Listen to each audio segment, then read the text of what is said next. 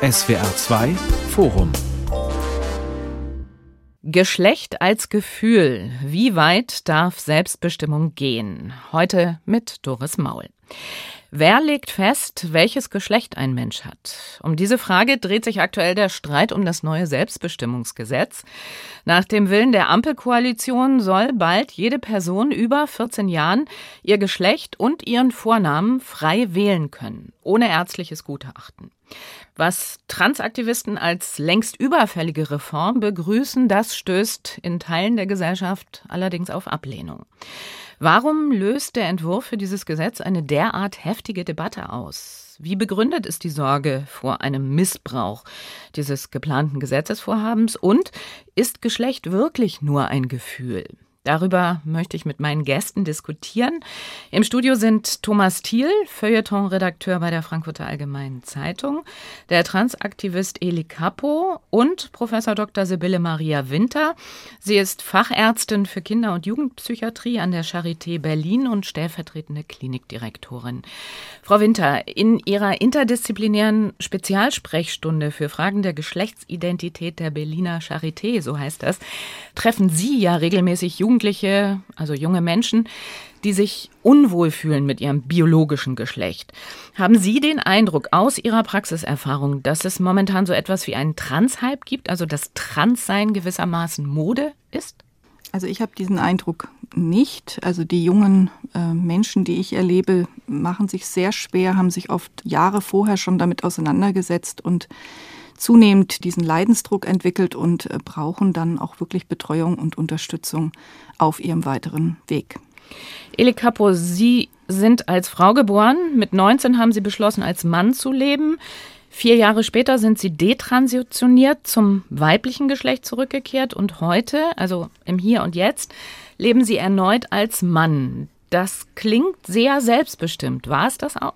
Nun, natürlich ist es so, dass wir uns nicht frei für ein bestimmtes Geschlecht entscheiden können. Ich selber habe ein bisschen gebraucht, um festzustellen, was mein Geschlecht eigentlich ist. Ich hatte mich 2011 im Jahre 2011 geoutet mit 19 Jahren und ich hatte damals noch relativ starre Richtlinien, wie so ein Trans-Lebenslauf auszusehen hat, welche Möglichkeiten ich habe. Die jungen Leute, die jetzt aufwachsen mit der Information, die wir heute haben, haben es da sehr viel leichter. Das ist etwas, was ich mir selber auch gewünscht hätte. Und vielleicht können Sie noch mal kurz erläutern, was ein Detrans-Aktivist ist. Ich spreche über meine Detransition, also über diese Erfahrung, dass ich eben mehr als eine geschlechtliche Transition, also mehr als einen geschlechtlichen Übergang hatte. Ich bin nach wie vor trans. Ich habe dieses Label sozusagen nie abgelegt. Ich habe mich selber als Transperson empfunden, seit ich ungefähr drei oder vier Jahre alt war. Und dieses Gefühl der Transgeschlechtlichkeit, also dass da mehr ist als nur das Leben als Mädchen oder später als Frau, das habe ich mein Leben lang schon so empfunden.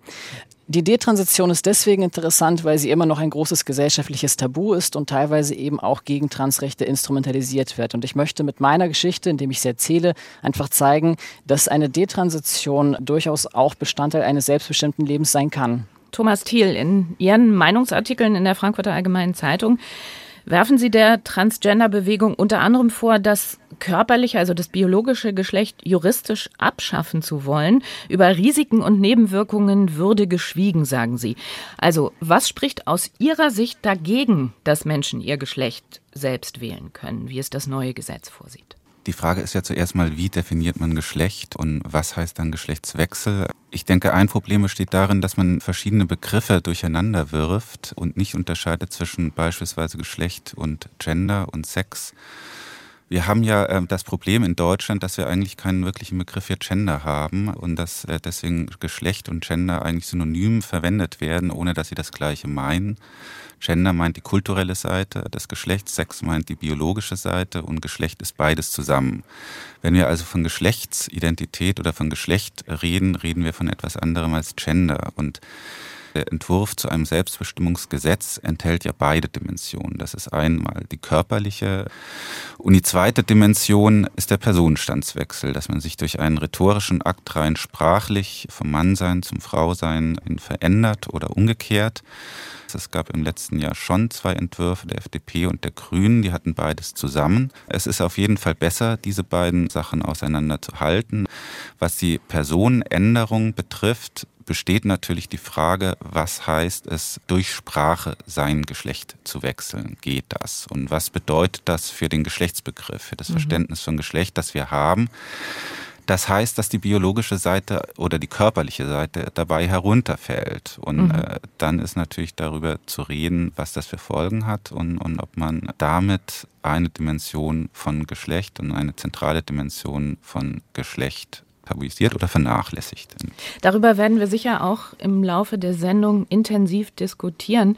Vielleicht nach der Einstiegsrunde zunächst ein Blick auf die Ausgangslage. Bisher galt nach dem alten transsexuellen Gesetz aus dem Jahr 1981, wenn jemand sein Geschlecht ändern wollte, mussten er oder sie ein langwieriges Verfahren durchlaufen. Der Prozess kostete zudem sehr viel Geld wegen der nötigen Gutachten, die eingeholt werden mussten. Das alles schränkt die Selbstbestimmung ein, sagt die Ampelkoalition und hat jetzt eben diesen Entwurf für das neue Selbstbestimmungsgesetz vorgelegt.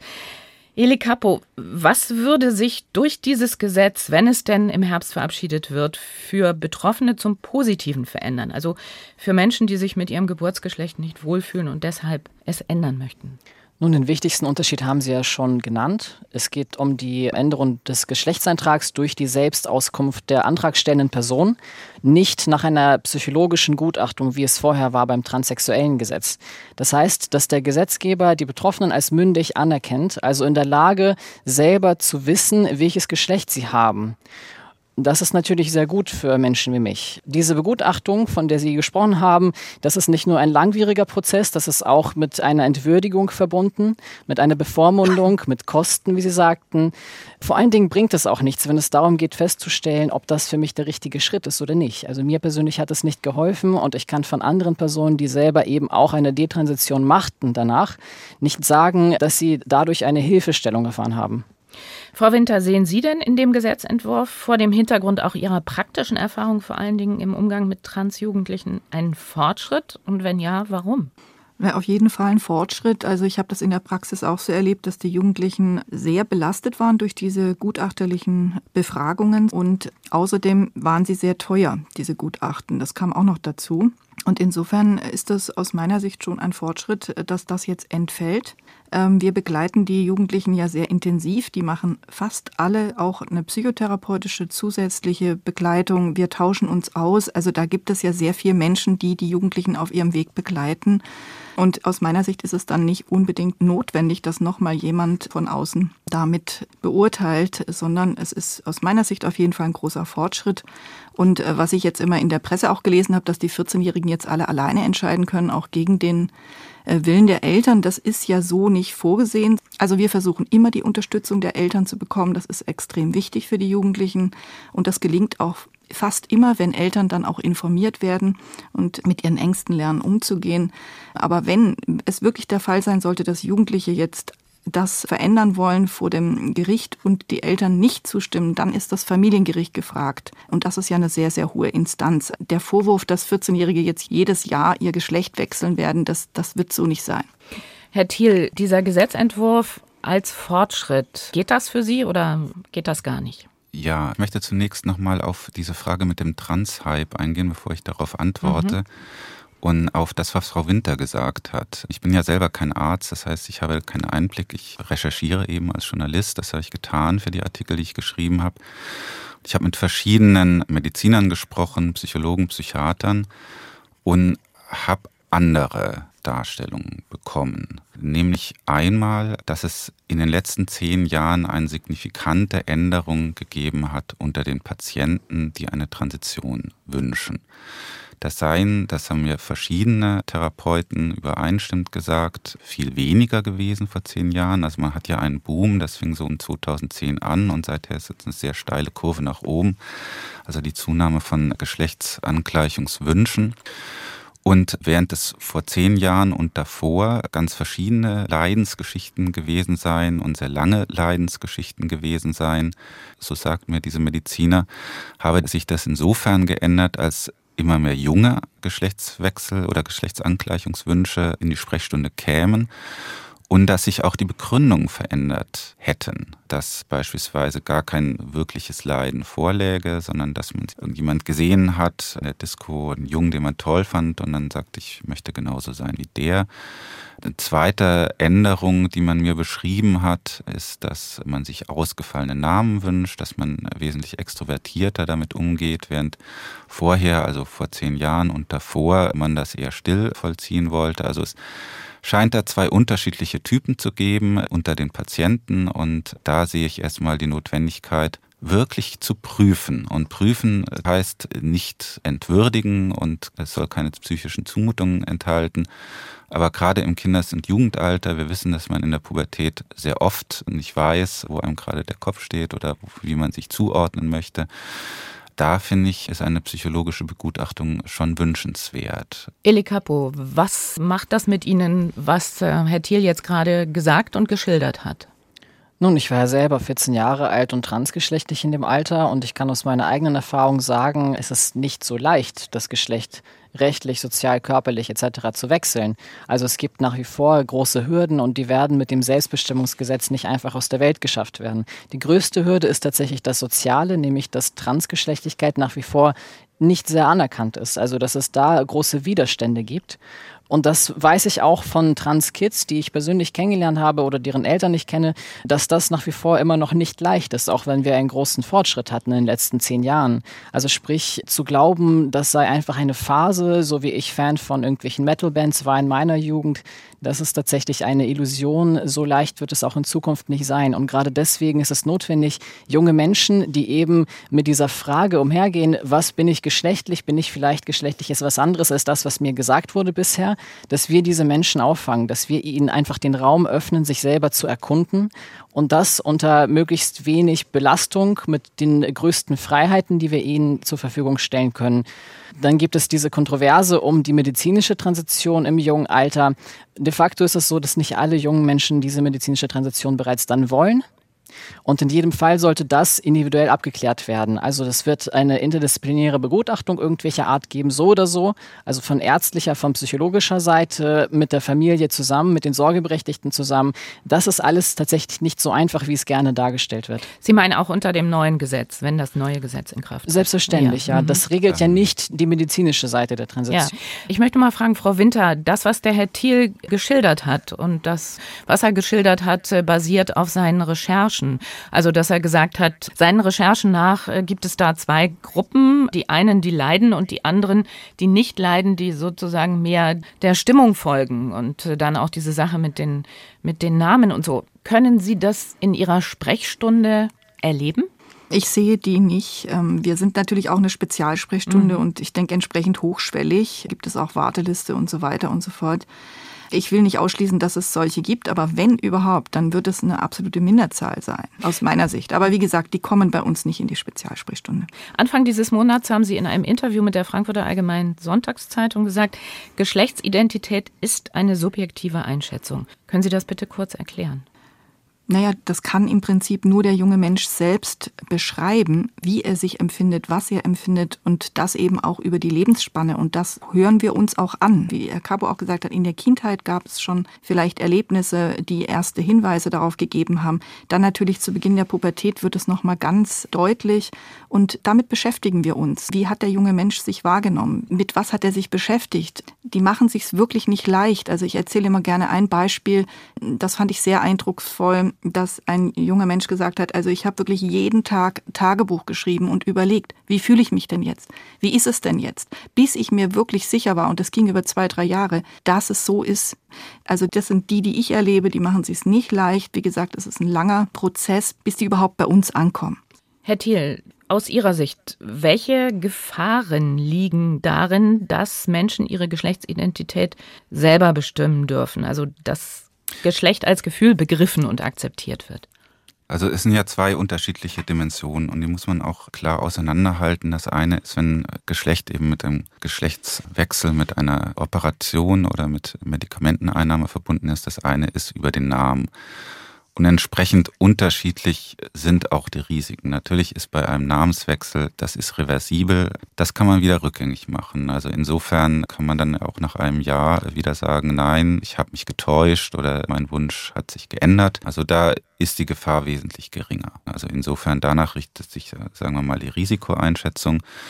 Und das heißt, dass von dem jetzt vorliegenden Entwurf für ein Selbstbestimmungsgesetz diese zweite Seite gar nicht berührt wird. Also da geht es tatsächlich nur um die Namensänderung und deswegen steht da auch im Vordergrund die Frage, ob Geschlecht eben durch subjektive Einschätzung, durch Wünsche, durch Empfindungen ausreichend definiert ist. Und da würde ich sagen, nein, das ist es nicht, weil es die körperliche Seite unterschlägt und weil der Mensch eben ein Zusammenhang von Leib und Seele ist. Es gibt darüber eine seit Jahrhunderten bestehende philosophische Dimension, wie Leib und Seele zueinander stehen. Man hat die kartesische Position, dass sie so gut wie gar nichts miteinander zu tun haben. Das ist in den letzten Jahrhunderten eigentlich fortschreitend angegriffen oder revidiert worden über die Sinnesphysiologie, auch über die Neurowissenschaft, die dann umgekehrt gesagt hat, nein, das Gehirn ist alles, die körperliche Seite ist alles. Das hat man als Neurodeterminismus wiederum angegriffen, wie ich finde, auch zu Recht. Man weiß nicht ganz genau, wie aus körperlichen Prozessen mentale Prozesse entstehen. Aber das heißt nicht, dass Körper und Geist völlig unterschiedliche Dinge sind, die in gar keiner Beziehung zueinander stehen. Und deswegen für mich ist es wichtig, dass man die Körpernatur, die ja für uns ganz wesentlich ist, weil wir sonst einfach nicht existieren könnten. Wir könnten sonst nicht hier sitzen und miteinander sprechen. Und das heißt, die binäre Struktur, also Geschlechterstruktur, die im Körper angelegt ist, ist ein zentrales Kriterium. Und dieses biologische Kriterium aus dem Geschlechterbegriff herauszunehmen. Man kann ja mit Sprache alles machen. Sprache ist ja geduldig. Man kann Dinge so und so benennen. Aber die Frage ist, wie bezeichnungsgenau ist der Begriff dann noch oder führt das zu einer Entleerung des Begriffs Geschlecht? Herr Kappo, Geschlecht als Gefühl. Also Herr Thiel hat jetzt gerade die theoretische Begründung für seine Position geliefert. Wenn wir jetzt mal auf Ihre eigenen Erfahrungen schauen, wir haben es ja vorhin schon kurz erwähnt, Sie sind als Mädchen geboren und bei Ihnen ist das Gefühl, auch ein Mann zu sein, schon sehr früh aufgetaucht, im Kindes- bzw. Kindergartenalter mit drei oder vier Jahren. An Sie die Frage, was bedeutet das genau, dieses Gefühl, auch ein Mann zu sein? Ich denke, wenige Menschen kennen ihren eigenen Körper so gut wie Transpersonen. Ich selber hatte eine vermännlichende oder auch eine verweiblichende Hormontherapie. Also ich bin in zwei Richtungen gegangen und jetzt wieder zurück. Ich weiß, wie Hormone auf mich wirken. Ich weiß, dass bestimmte körperliche ja, Erscheinungsbilder oder Merkmale sich dadurch verändern können. Aber das, was ich als Mensch bin, das wird dadurch nicht abgedeckt. Das ist sehr interessant, Herr Thiel, dass Sie vorhin von der Seele und dem Körper-Seele-Dualismus sprachen. Ich bin selber Neurobiologe und einer der Gründe, warum ich tatsächlich in diese Wissenschaft ging, warum mich das interessierte, ist, weil ich herausfinden wollte, warum sind wir so, wie wir sind? Was passiert, wenn wir sterben und so weiter? Das ist ein sehr spannendes Feld. Wir werden da aber natürlich mit der Biologie nicht weiterkommen, weil ja irgendwo auch eine Grenze erreicht ist. Wenn wir aber natürlich auf das neurobiologische Geschlecht ähm, zu sprechen kommen wollen, da gibt es auch einige sehr spannende Modelle. Gerade im letzten Jahrzehnt ähm, zum Beispiel wurde auch entdeckt, dass das Gehirn eine Art geschlechtliches Mosaik sei, das in jedem Individuum individuell angelegt ist. Also dass jeder Mensch irgendwie eine Mischung von verschiedenen Geschlechtsmerkmalen auf der neurobiologischen Ebene ist, vereinfacht gesagt. Aber das ist eigentlich nicht das, was mich dazu bringt, meine Identität, mein Selbst als das zu empfinden, was es ist. Es ist tatsächlich ein subjektives Gefühl in meinem Fall. Ich würde behaupten, dass die Geschlechtsidentität eigentlich bei allen Menschen eine subjektive Einschätzung ist, tatsächlich nicht nur bei Transpersonen. Nur bei Transpersonen ist es auffällig, weil sie halt eben nicht dem entspricht, was ihnen gesagt wird, was es sein sollte. Also sprich, wir haben eine Reihe von Geschlechtsmerkmalen, die wir objektiv messen können, wobei wir auch nicht alle da wirklich sauber einordnen können in Geschlecht 1 und 2. Also gerade die Neurowissenschaften, wie ich sagte, und auch die Genetik sind da noch nicht ausgeforscht. Aber es gibt einige objektiv messbare Merkmale, die auch bei mir zu Beginn der Transition gemessen worden sind, meine Hormonwerte zum Beispiel oder auch meine Chromosomen. Und diese Merkmale werden als Grundlage für ein körperliches Geschlecht, das wir so und so definieren, genommen. Das ist aber tatsächlich nicht alles, was da ist, auch an körperlichen Merkmalen und natürlich auch an dem, was wir eben als Geschlechtsidentität bezeichnen. Denn das ist am Ende das, was uns als Menschen ausmacht. Ich bin nicht als die Gesamtheit meiner äußeren Geschlechtsmerkmale hier, sondern als der Mensch, der ich bin. Ich insistiere nochmal. Also die Frage bleibt für mich, oder ich habe noch keine Antwort gekriegt auf die Frage, gibt es also ein Mann- oder ein Fraugefühl, das nichts mit sozial zugewiesenen Rollen zu tun hat, also mit Genderrollen, sondern einfach per se existiert? Genderrollen sind natürlich etwas, wovon ich mich nicht lösen kann, weil ich in dieser Gesellschaft aufgewachsen bin, wie wir alle.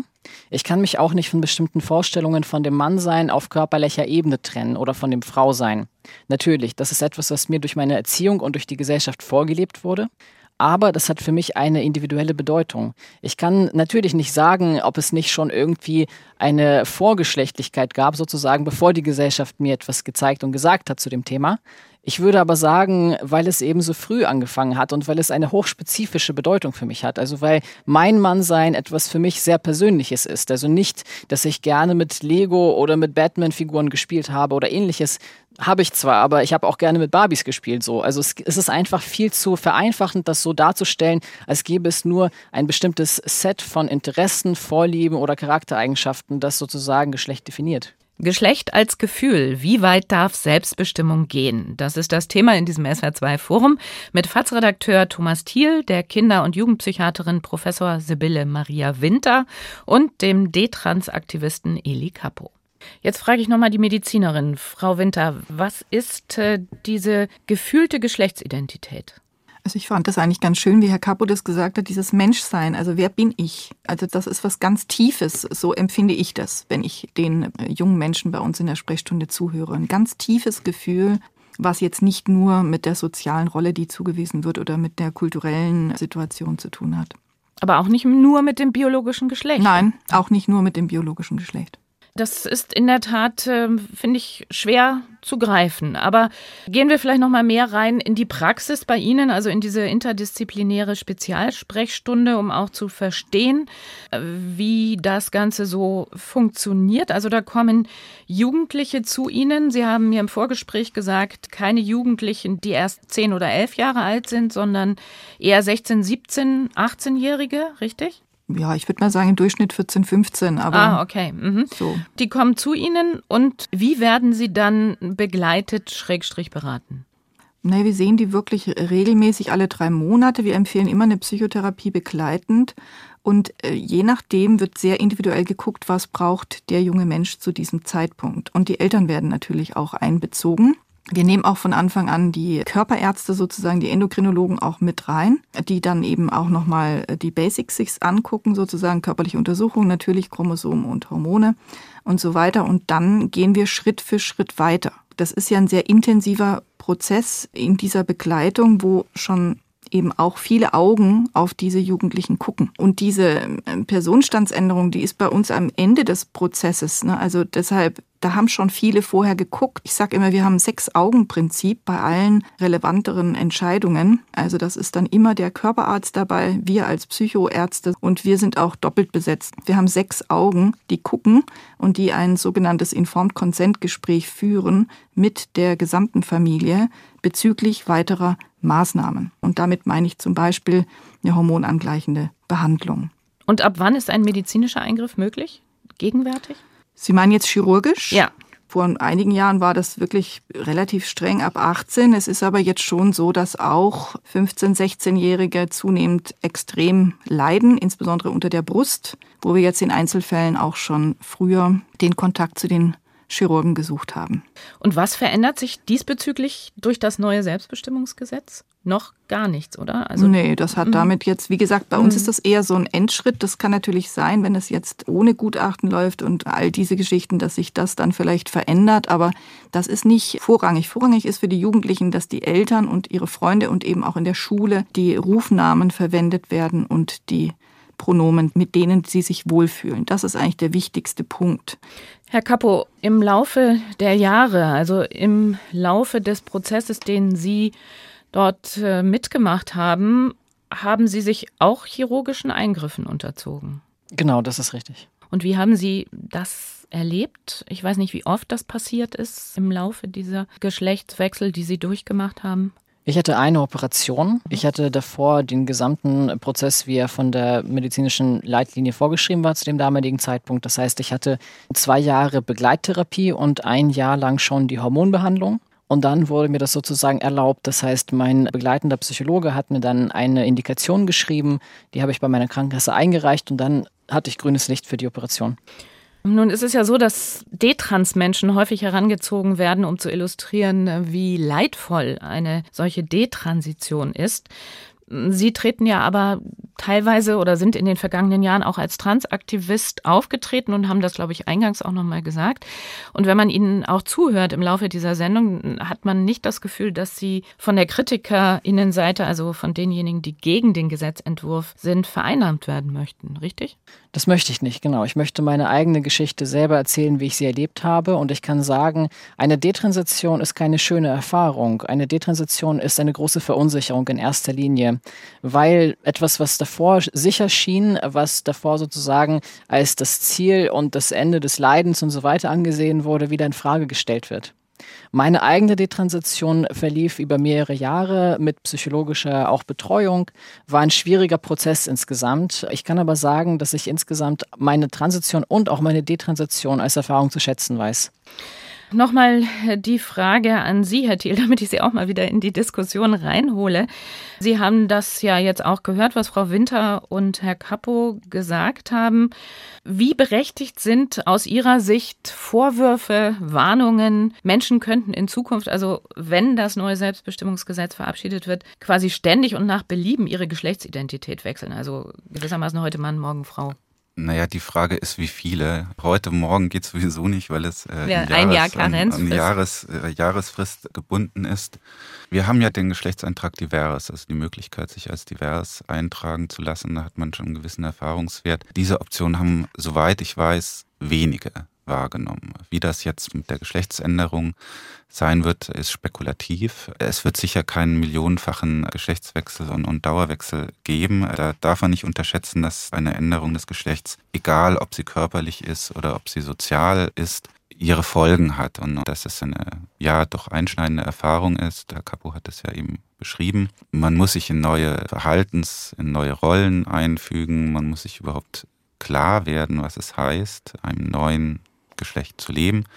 Und deswegen denke ich, dass das dem Wechselwunsch gewisse Grenzen setzt.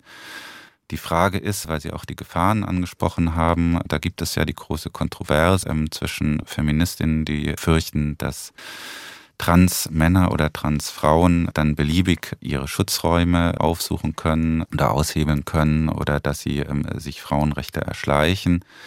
Eine dritte Dimension ist der Sport. Das wird in dem aktuellen Gesetzesentwurf, das ist ja erst ein Eckpunktepapier, ausgespart. Das soll der Sport selber entscheiden. Im Sport sind tatsächlich große Verzerrungen zu befürchten, wenn Männer ohne medizinische Änderung am Frauensport teilnehmen können. Also wenn sie das tun wollen, dann können sie sich große Vorteile dadurch schaffen. Wenn Männer das konsequent in Anspruch nehmen, dann gäbe es keine weiblichen Olympiasieger mehr, Siegerinnen, keine Weltmeisterin mehr. Ja, dann wäre das eine Männersache, also eine Transfrauensache.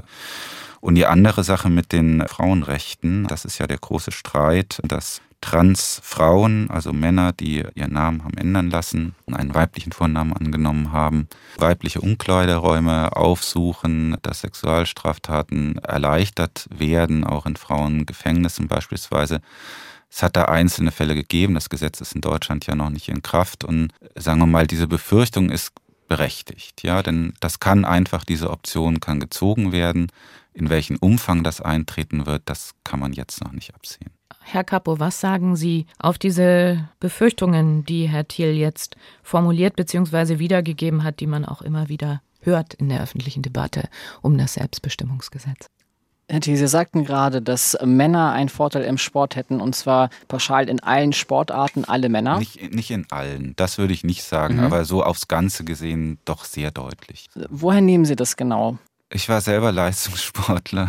Sie sind eine Leicht Person. Sie wissen schon, dass nee. es da auch um Ihre individuelle Begabung geht, so wie in jedem Sport? Nee, nee, nee, nee, nee. Also ich will mich da jetzt auch nicht auf meine eigene Person herausreden, ganz im Gegenteil.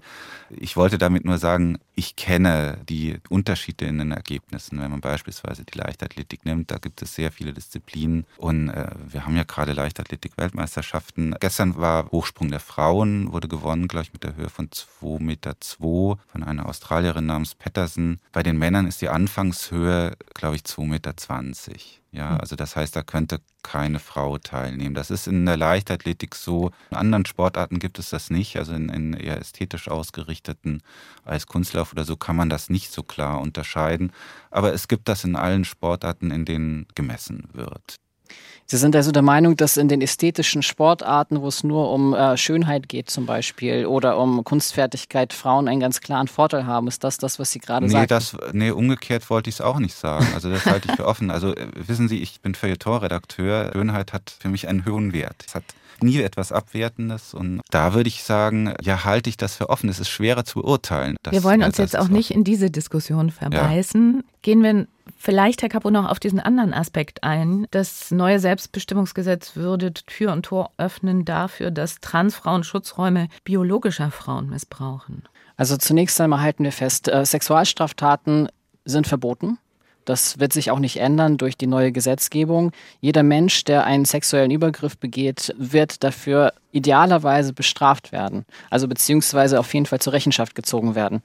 Es ist nicht so, dass öffentliche Toiletten Schutzräume sind oder öffentliche Umkleiden. Und vor allen Dingen ist es auch nicht so, dass die Anwesenheit einer Frau, die einen anderen Körper hat als die meisten Frauen, an sich die Anwesenheit einer solchen Person einen sexuellen Übergriff angeht. Da gibt es teilweise Äußerungen wie, ich sage Nein zu Penissen in Frauenumkleiden, als wäre einfach nur die reine Anwesenheit einer anderen Frau in der Umkleide bereits irgendein sexueller Übergriff und das würde sich da jemand über den Konsens hinwegsetzen. Aber das ist nicht so. Diese Räume gehören allen Frauen und dazu gehören eben auch transgeschlechtliche Personen, Transfrauen in dem Fall. Frau Winter, wie positionieren Sie sich in dieser Frage? Na, ich wundere mich ein bisschen über die Diskussion, weil wir ja alle wissen, dass Transpersonen eben selbst sehr viel Gewalt erleben. Und das betrifft Transmänner genauso wie Transfrauen, dass sie eben diskriminiert werden und auch Gewalt erleben. Und deshalb wundere ich mich darüber, dass das quasi jetzt die Gewalt von ihnen ausgeht. Das mag Einzelfälle geben, das will ich einräumen, aber dass das jetzt eine grundsätzliche Gefahr darstellt, das kann ich jetzt so nicht teilen. Und Herr Thiel, Sie sehen das als grundsätzliche Gefahr das Risiko ist vorhanden. Ja, also es wird damit möglich. Es wird damit möglich, äh, wie weit das dann, sagen wir mal, auswachsen wird. Das ist nicht abzusehen. Aber zu dem was Frau Winter gesagt hat, natürlich, also ich will das auch in keiner Weise abstreiten, dass Transmänner und Transfrauen diskriminiert werden. Das halte ich für sehr, sehr eindeutig. Das heißt aber auch nicht wiederum, dass von bestimmten Transfrauen Gewalt ausgehen kann. Also das schließt sich aus, in meinen Augen nicht aus.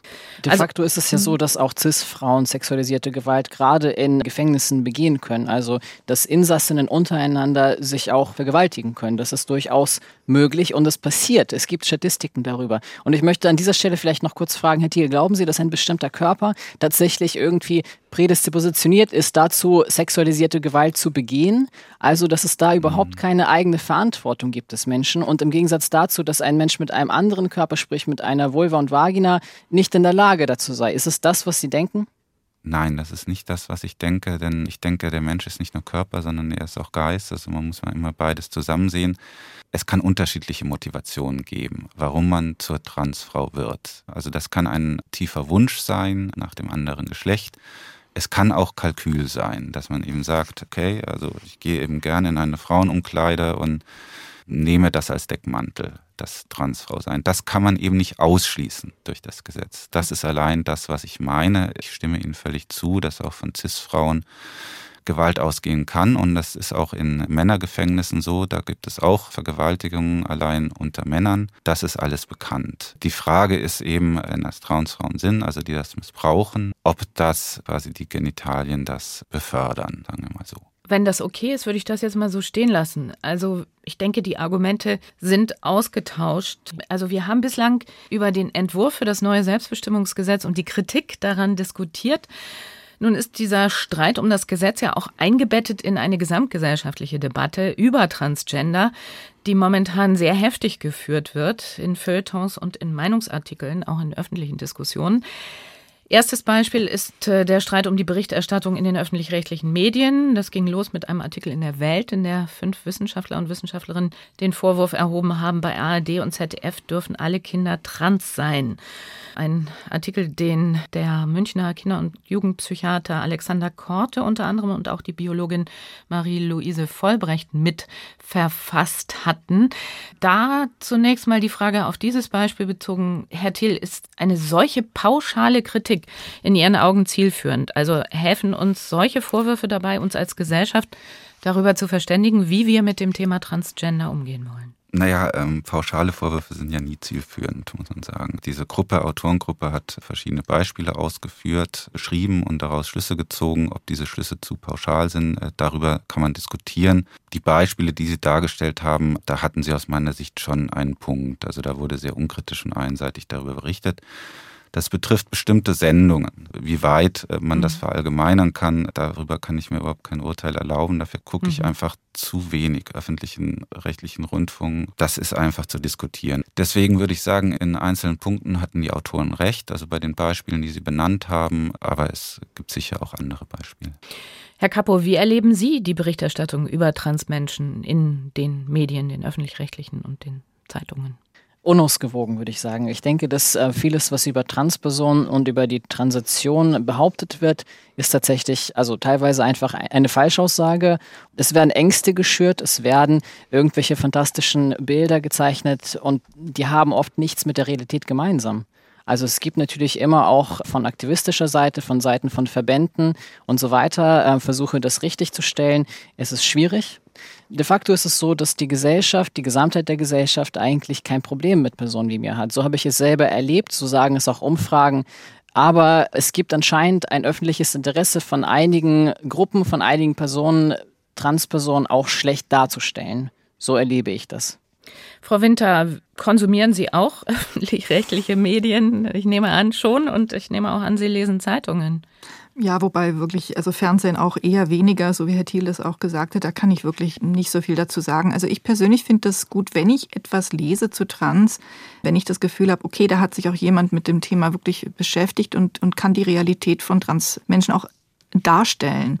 Und dann gibt es natürlich aber auch wieder ganz andere Darstellungen, wo ich das Gefühl habe, na, das ist auf so einer Metaebene und, und schürt Ängste und Unsicherheiten, was jetzt nicht unbedingt zielführend ist. Also ich finde, es ist sehr unterschiedlich, wenn ich etwas lese. Ein weiterer Auslöser für heftige Debatten und viele Artikel war auch der Vortrag einer Biologin an der Humboldt-Uni zu den biologischen Geschlechtern, ursprünglich für die lange Nacht der Wissenschaften an der Humboldt-Uni eben vorgesehen. Ihre These aus wissenschaftlicher Sicht gibt es nur zwei Geschlechter. Die Unileitung hat dann diesen Vortrag zunächst abgesetzt wegen Protesten, die es gab. Und vergangenen Donnerstag konnte dieser Vortrag dann letztendlich doch stattfinden. Herr Thiel, was ist da passiert? Wie kann es sein, dass diese Geschichte derart für Wallungen sorgt? Ja, also es ist gar nicht so überraschend. Also wenn man sich mit dem Thema schon länger beschäftigt hat, es gab viele Kontroversen. Vor allem im Ausland war das die Kontroverse einmal um Kathleen Stock, um Joan Rowling. Das hat ähnliche Ausmaße gehabt oder sogar noch größere. In Deutschland gab es ja auch verschiedentliche Auseinandersetzungen beim lesbischen Frühlingstreffen beispielsweise.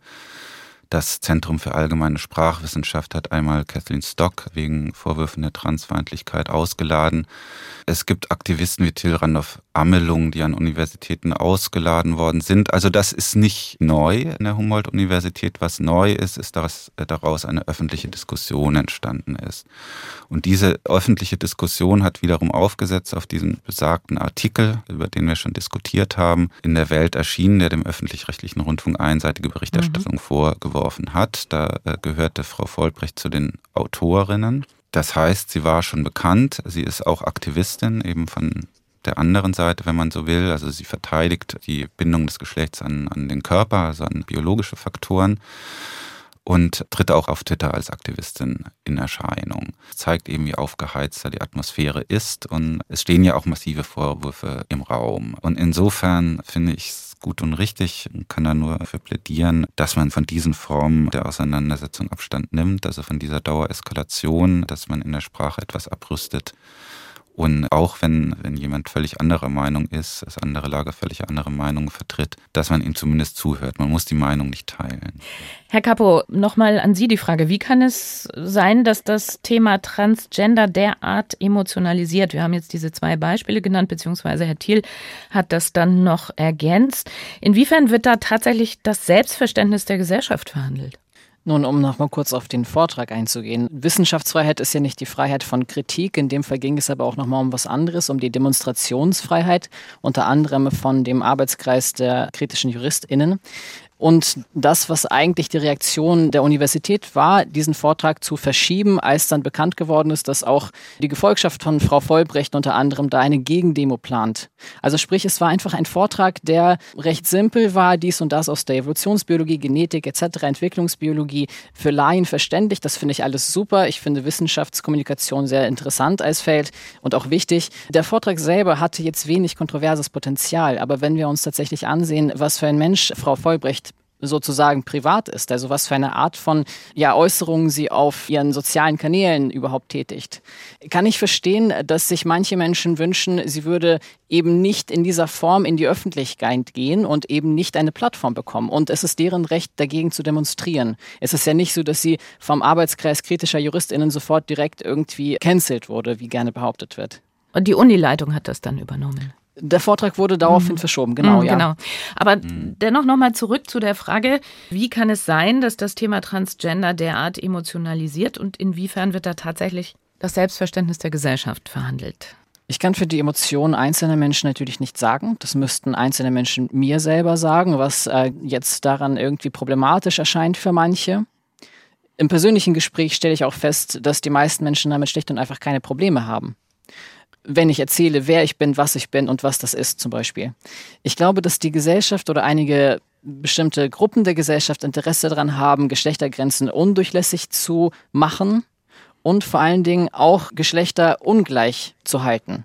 Es gibt da natürlich den finanziellen, materiellen Aspekt, der nicht zwangsläufig an die Körperlichkeit gebunden werden muss, aber auch ist dadurch, dass nämlich die reproduktive Arbeit und auch die sogenannte Care-Arbeit, also die Sorge um Kinder und so weiter von einem bestimmten Geschlecht in dieser Gesellschaft übernommen wird und das auch so bleiben soll. Das soll sich nicht ändern, denn das ist unbezahlte Arbeit, die einfach sehr günstig ist für andere. Und wenn wir tatsächlich überhaupt in Frage stellen, muss das so sein? Ist das überhaupt natürlich biologisch begründet? Können wir die Gesellschaft nicht anders gestalten? Dann haben wir die Möglichkeit, die gesellschaftlichen Strukturen, wie sie bestehen, die eben nicht eine natürliche Ursache haben, sondern eine gesellschaftliche aufzubrechen. Stichwort können wir die Gesellschaft anders gestalten. Also möchte ich nochmal aufgreifen mit Blick auf die Uhr. Es bleibt zum Ende dieser Sendung die Frage, wie weiter in dieser aufgeheizten Atmosphäre. Herr Thiel hat es auch schon kurz angerissen. Wie können wir als Gesellschaft damit umgehen und deeskalieren? Bitte ein Statement von allen dreien in aller Kürze. Vielleicht, Herr Thiel, fangen Sie an. Ja, ich würde ganz kurz einfach einen praktischen Tipp geben, weniger Twitter benutzen, also gerade bei diesem Thema und äh, das doch auf anderer Ebene und in einer anderen sprachlichen Form diskutieren. Es geht um ganz grundlegende Fragen, wie das Selbstverständnis der Gesellschaft verhandelt wird und es geht einfach um das Realitätsverhältnis auch in diesem Fall, also in welchem Verhältnis stehen Geist und Körper, steht Sprache und Natur. Das sind ganz grundlegende Fragen, die behandelt werden. Deswegen ist auch vollkommen verständlich, dass das für große Aufregung sorgt. Nur sollte man darüber nicht äh, in Freund-Feind-Denken verfallen. Herr Kapo. Ich wünsche mir von den Menschen, die sich als Feministin bezeichnen, mehr Solidarität oder überhaupt Solidarität von einigen. Ich wünsche mir, dass gewisse Leute erkennen, dass wir, also Transpersonen in dem Fall, eben nicht der Feind sind, dass wir für die gleiche Sache kämpfen, nämlich für die Befreiung von eben diesen starren Normen und auch von dem, was uns als Menschen ungleicher macht. Und ich wünsche mir von den Menschen, die nicht wissen, was das ist, vielleicht ein Stück weit Empathie, ich wünsche mir, angehört zu werden, vielleicht verstanden zu werden, idealerweise. Ich möchte natürlich auch verstehen, was andere Menschen umtreibt. Ich denke, ich stimme Herrn Thiel dazu, dass Twitter da überhaupt nicht optimal ist als Medium. Mhm. Es ist leider manchmal so, dass es der einzige Berührungspunkt ist, eine niedrigschwellige Möglichkeit, mit Menschen zu reden. Aber häufig sind diese Gespräche nicht konstruktiv. Vor allen Dingen sind sie auch sehr auf sehr knappe, loganartige Aussagen verkürzt. Also ich wünsche mir durchaus das Gespräch. Frau Winter. Ich glaube, dass das Thema sehr viel Ängste auslöst und sehr viel Verunsicherung auslöst. Und ich glaube, dass wir uns dem bewusst machen müssen oder noch mehr bewusst machen müssen und damit dann auch in eine Debatte kommen, die sachlicher ist. Das wäre der eine Punkt. Und der andere Punkt, also ich finde, es werden immer wieder Einzelfälle dann auch generalisiert. Da wäre ich einfach vorsichtig. Ich finde, da wird man den Transpersonen an sich nicht gerecht. Geschlecht als Gefühl. Wie weit darf Selbstbestimmung gehen? Das war unser Thema in diesem SWR2 Forum. Es diskutierten Thomas Thiel, Feuilleton-Redakteur bei der Frankfurter Allgemeinen Zeitung, der D-Trans-Aktivist Eli Kapo und Professor Dr. Sibylle Maria Winter, Fachärztin für Kinder- und Jugendpsychiatrie an der Charité Berlin. An Sie alle drei herzlichen Dank. Mein Name ist Doris Maul. Ich wünsche Ihnen noch einen schönen, möglichst kühlen Abend. Machen Sie es gut.